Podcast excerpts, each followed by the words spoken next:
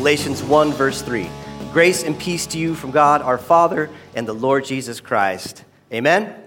Amen. We continue our sermon series, as Pastor Nathan was talking about, Freedom's Call. And we're looking at significant chunks of text in the epistle to the Galatians, the letter to the Galatians. It's a letter about freedom.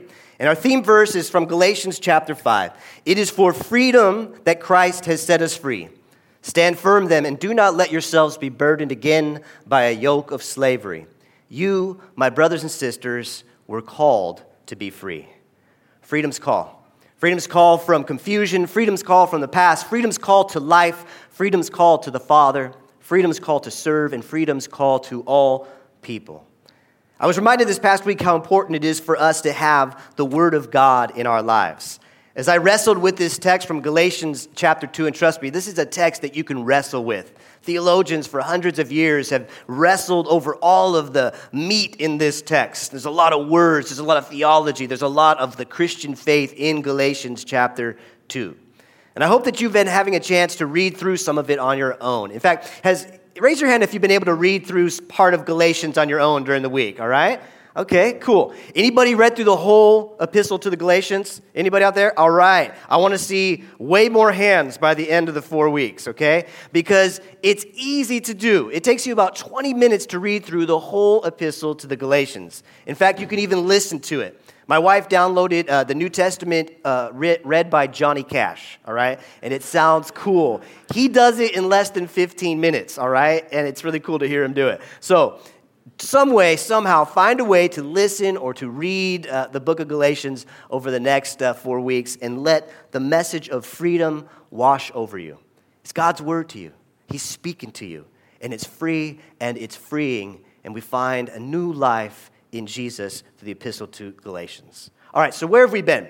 Two weeks ago, we talked about Galatians being a family letter. So the Apostle Paul is sending this family letter to his family in the faith to the churches in Galatia because he wanted to bless them. He wanted to give them a message of grace and healing and hope. He wanted to free them from confusion. Because if you remember, the Galatians, they're Gentile believers in Jesus. But you see, some Judaizers, some Jewish believers in Jesus came in and told them the gospel of Jesus Christ is not enough for you. You still got to do this rule and this custom and this order and this law. Paul comes in, he says, That's not true. Paul comes in and he gives a freedom from the confusion. He says that Jesus, the gospel of Jesus Christ is everything for you. There is nothing you can do to earn your way to salvation. There's nothing you can do to be declared righteous before God, only by Jesus. Freedom's call from confusion. Last week we looked at freedom's call from the past as we look at Paul's call to ministry and his freedom from the past. That he used to persecute the faith and now he's preaching the faith. And then in Galatians chapter 2, he talks more about his ministry. And then in our text today, the context of our text today is a conflict. There's a conflict between St. Peter and St. Paul. And then when I first looked at it, I was like, wow, that's pretty interesting, but it, kind of, it was kind of refreshing. Because we live in a world that is broken, right? There's going to be conflict. We're going to have conflict with each other, even in the church. But with God, there is always a way through. St. Paul and St. Peter, two pillars of the New Testament church, they had conflict. Because the early Christians, you see, they were wrestling to, they were wrestling with what is the gospel of Jesus Christ? You see, because on the one hand, we may know what the gospel of Jesus Christ is up in our heads. We may be able to take a test and write it out. But what does it mean to live and to walk in line with the gospel of Jesus Christ here and now in our relationships with each other, with God, and with His creation? What does it look like? Peter and Paul, they had come to a conflict. You see, Peter and Barnabas, his associate, they were Jewish believers. And they would eat together and they would have fellowship with the Gentile believers. But then a certain group came in, and Peter and Barnabas sort of drew away. They said, ah, We're not going to eat with these Gentile believers anywhere. They were being basically racist. And they were falling into the Judaizer trap. They were saying that the gospel of Jesus is not enough. You also have to fulfill these laws and these rules and these customs. You can work your way to God. You can get right with God by Jesus and by your works. That's the context of Galatians chapter 2. Galatians 2, verse 14 says this Paul's writing. He says, When I saw that they were not acting in line with the truth of the gospel, I said to Cephas, Cephas, Peter, I said to Peter in front of them all, You are a Jew yet you live like a Gentile and not like a Jew. How is it then that you are forcing the Gentiles to follow Jewish customs, rules, laws? We who are Jews by birth and not sinful Gentiles, they, they consider the Gentiles sinful because they didn't have the law. We who are Jews by birth and not sinful Gentiles know that a person is not justified, that is, not declared righteous, not declared free, not made right with God by works of the law, but by faith in Jesus Christ. So we too, even us, Jewish believers, we have put our faith in Christ Jesus, that we may be justified, that we may be right with God by faith in Christ and not by works of the law. Because by works of the law, no one will be justified. No one will be declared righteous. No one will be declared free. No one can get right with God by doing works. Verse 17 continues on. But if in seeking to be justified, that is made right with God in Christ, we Jews find ourselves also among the sinners, doesn't that mean that Christ promotes sin? Absolutely not. Paul's saying that's crazy talk. Verse 18 If I rebuild what I destroyed, then I really would be a lawbreaker. The Apostle Paul is saying, if I go back to trying to be righteous on my own before God, if I try to build my works up and try to climb the ladder to God and get right with God on my own, that's a greater sin. He's saying it's all about Jesus, it's all about righteousness from Him. And that's why he says in verse 19, he says, For through the law I died to the law. What does that mean? That means that the law condemned Paul. He couldn't fulfill it. He realized the more he looked into the law and what God wanted of him, he realized how dead he was, how utterly incapable he was of fulfilling God's laws, God's commandments, God's rule, and how much he needed Jesus and his grace to live. That's why he says, For through the law I died to the law so that I might live for God, live to God, live unto God, live in a direct relationship with God free. And so in verse 20, he says this I have been crucified with Christ, and I no longer live, but Christ lives in me. The life I now live in the body, I live by faith in the Son of God who loved me and gave himself for me. Amen to that.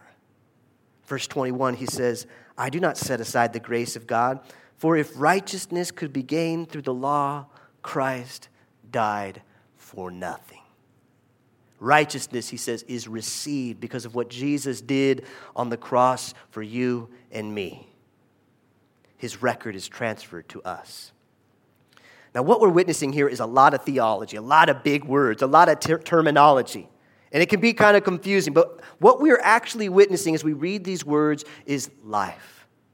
We're looking at the Christian life. We're looking at freedom's call to life. And it's a unique life, my friends. There is nothing like it outside of Christianity. The Christian life is, on the one hand, paradoxical and confusing, it, on the other hand, completely clear and completely liberating. It is life, as the Apostle Paul says in verse 14, he says, in line with the truth of the gospel. Now, you may have noticed Paul, he's going back and forth between two concepts in all of those verses. On the one hand, he's talking about sin, and on the other hand, he's talking about justification. On the one hand, he's talking about, I'm a sinner. And then on the other side, he's talking about being declared righteous. On the one hand, saying, I am an absolute sinner before God, but I'm also absolutely loved by God. Martin Luther, 500 years ago, when he talked about this Christian righteousness, this love that we receive from God, he says it's received from God, not produced. We are passive, not active. We don't develop it, we don't produce it, we get it. It arrives, it comes to us from God. You see, the interesting thing is that every other religion and every other philosophy has a different definition of life.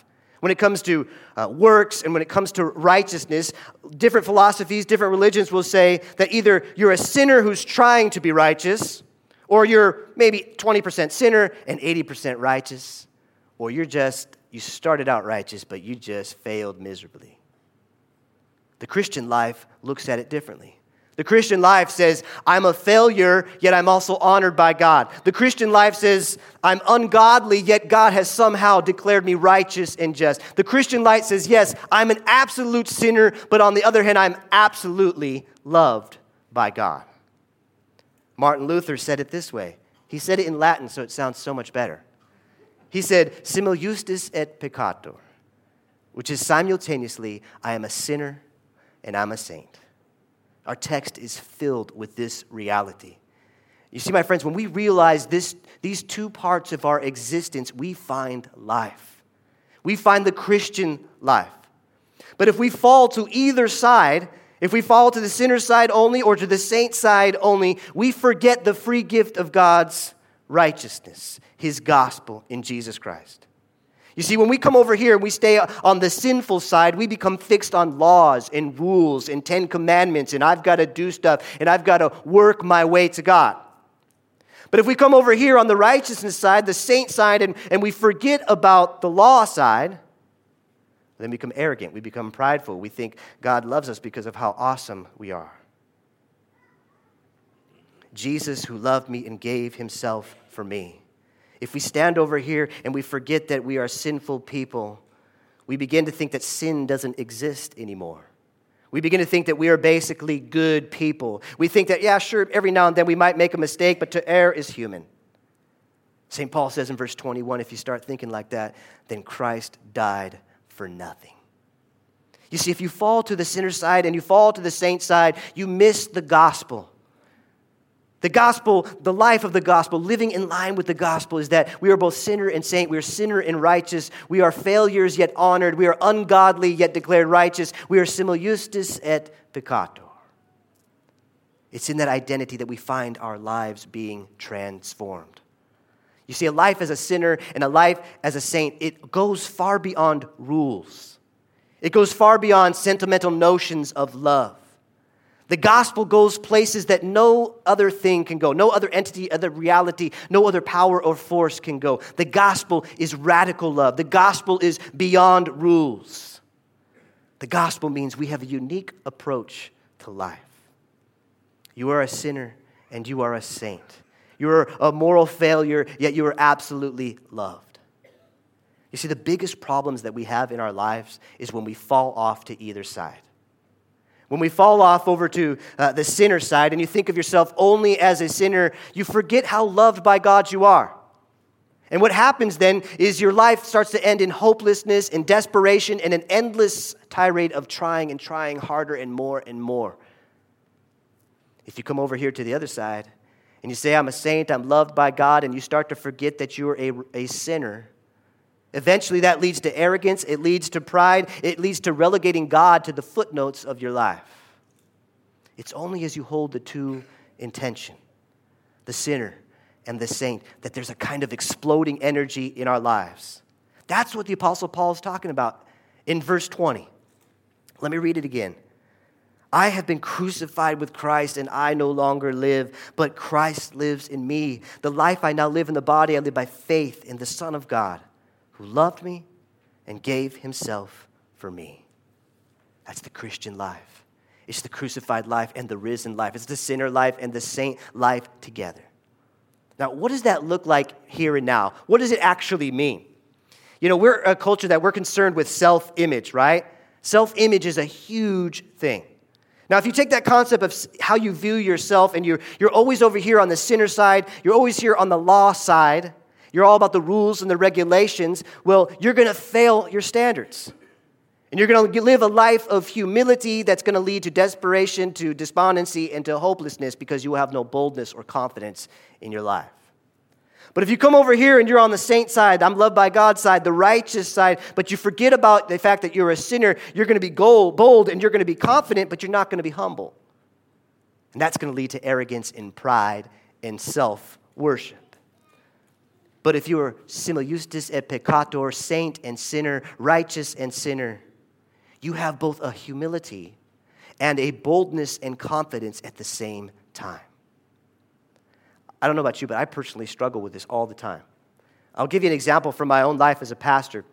As a, as a sinner, I am absolutely, completely terrified to preach or teach or lead or be a pastor because I'm unworthy, I'm hypocritical, I'm a sinner, I'm a failure. You don't know what goes on in this mind up here. I remember one time I was a more wise and seasoned pastor up in Downey, Pastor Bush. He was telling me about this. We were talking about this reality when it comes to preaching and being a pastor. And he said, he was telling me, you know what? You are that, Michael, but you are also a redeemed child of God. He has declared you righteous. He has forgiven you. He has called you to speak His truth for this time. You rely on Him. You trust in Him. You take His righteousness and let it work through you because He's got something to say. The balance of the sinner and the saint. That's just one example, but it's true for all aspects of our lives. You could apply it to your life as a father, as a mother, as a husband, as a wife, as a child, as a friend, as a witness to those in your neighborhood, wherever you are called. We are sinners, yes, but we are saints, yes, and Christ has set us free to engage the world both in humility and in boldness and confidence. That's an absolutely unique self image. It's an absolutely unique psychology. There's nothing like it out there in the world. It's the only place, only place you can find it is in Christianity. It is the Christian life. And it means that we can move out into the world, and we, as Christians, we deal with things differently. An example would be when it comes to suffering in our lives. How do we live the Christian life? And how do we handle suffering in line with the gospel? I don't know about you, but I have personally struggled with this in my life. Many tragic things have happened in my life, just like you. We've all experienced death of loved ones. When my sister died, when my dad died. Uh, I have family members who've gone through hurtful divorces. I have had uh, family members who have been abused. There have been lawsuits in my family, crimes and disease and suffering. How does the Christian life handle it? Now, if you over here on the sinner side, You'll handle it like Job's friends did in the Old Testament. If you remember the story of Job, Job's friends came to him and said, Well, you know, if you have suffering in your life, it's because something that you did wrong. You broke the law. You did a rule. You've been sinning somehow, and so you brought this suffering into your life. And if you're over on the sinner side only here, you start to believe it. And you're filled with anxiety. You're filled with shame. You're filled with uh, awful feelings. You hate yourself because of the suffering because you caused it. On the other side, if, if you're over here on the saint side and you forget about the fact that you're a sinner and you say, I'm so loved by God because I'm so awesome, when suffering comes into your life, you'll treat suffering like Job's wife did. You're going to curse God and you're going to hate him. You see, the two sides of the reality, reality is if you believe in a holy God who is not loving, then when you'll suffer, you'll hate yourself. On the other side, if you believe in a loving God who is not holy, then when you suffer, you will hate him and you will blame him. But if you are simul justus et peccator, if you are a sinner and a saint, you are absolutely unique. Because on the one hand, you view yourself in your life as a sinner, and you know that the scriptures say, for the wages of sin is death, and that you deserve some sort of suffering in your life. But on the other hand, you know that you are redeemed child of God. You know that Jesus Christ paid for your sins. And therefore, whatever you are suffering today is absolutely no way a payment for your sin. Let me say that again. If you are redeemed by Jesus Christ, when you are going through suffering, you are not going through that suffering to pay for your sin. Jesus Christ paid for your sin on the cross 2,000 years ago. So, how do we view that suffering in our life? What does it mean as a sinner and as a saint? It means that we suffer the way Jesus did. It means that we are having fellowship with Jesus Christ and his suffering. You see, Jesus Christ, in order to live a godly life here, he had to endure suffering. And if you and me, if I'm going to live a godly life here, I will endure suffering. But through my suffering, through our suffering, God will bring good and He will bring redemption. He'll do great things in your life and the lives of those around you, just like Jesus, just like His followers, just like St. Paul in our text today.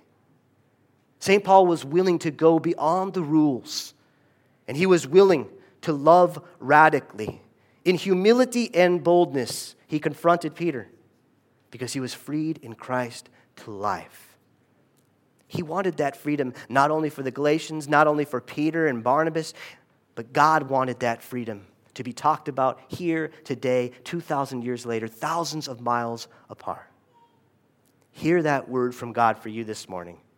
You are a sinner and you are a saint. You have been called to a unique life, a life that is beyond rules and shallow, sentimental notions of love, a radical love, a deep humility in a profound boldness and confidence because Christ lives in you. Galatians 2, verse 20. I have been crucified with Christ, and I no longer live, but Christ lives in me. The life I now live in the body, I live by faith in the Son of God, who loved me and gave himself for me.